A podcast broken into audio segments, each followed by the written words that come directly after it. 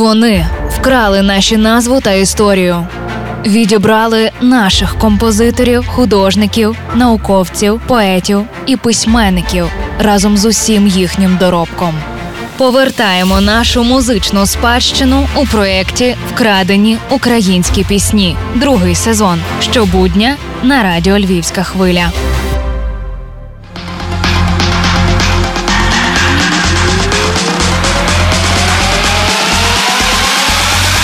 Доброе утро, ми із Росії. Вірю, що то навіть не було коли вслухатися.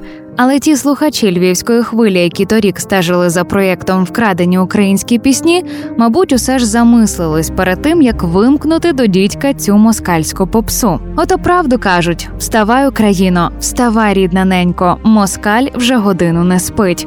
Але де ранок, а де вечір? Та вони, певно, ментально десь за полярним колом живуть. Бо як інакше можна пояснити ситуацію, коли фразу «Доброго вечора, ми з України», яка стала візитівкою українців у час війни, якщо війна взагалі потребує візитівки, москалі співають як свою. Скільки то треба було разів через Google Translate ганяти, аби вечір перекласти як «утра», а України – як «Росії». Що там класики казали про умом Росію не понять? А, ну добре. Отож, уже легендарна фраза «Доброго вечора, ми з України» належить учаснику гурту «Даха Браха» Маркові Галаневичу. Нею ж з початку повномасштабного вторгнення усі свої відеозвернення розпочинає голова Миколаївської облдержадміністрації Віталій Кім.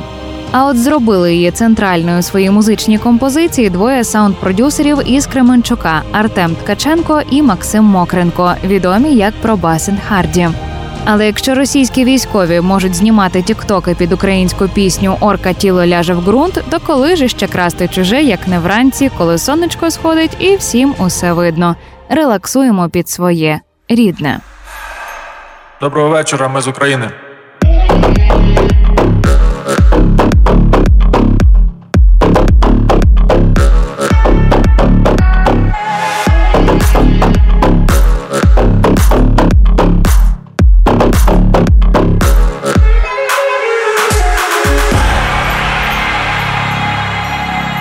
Це був перший випуск проєкту Лесі Горошко «Вкрадені українські пісні». З вами була Євгенія Науменко. Почуємося.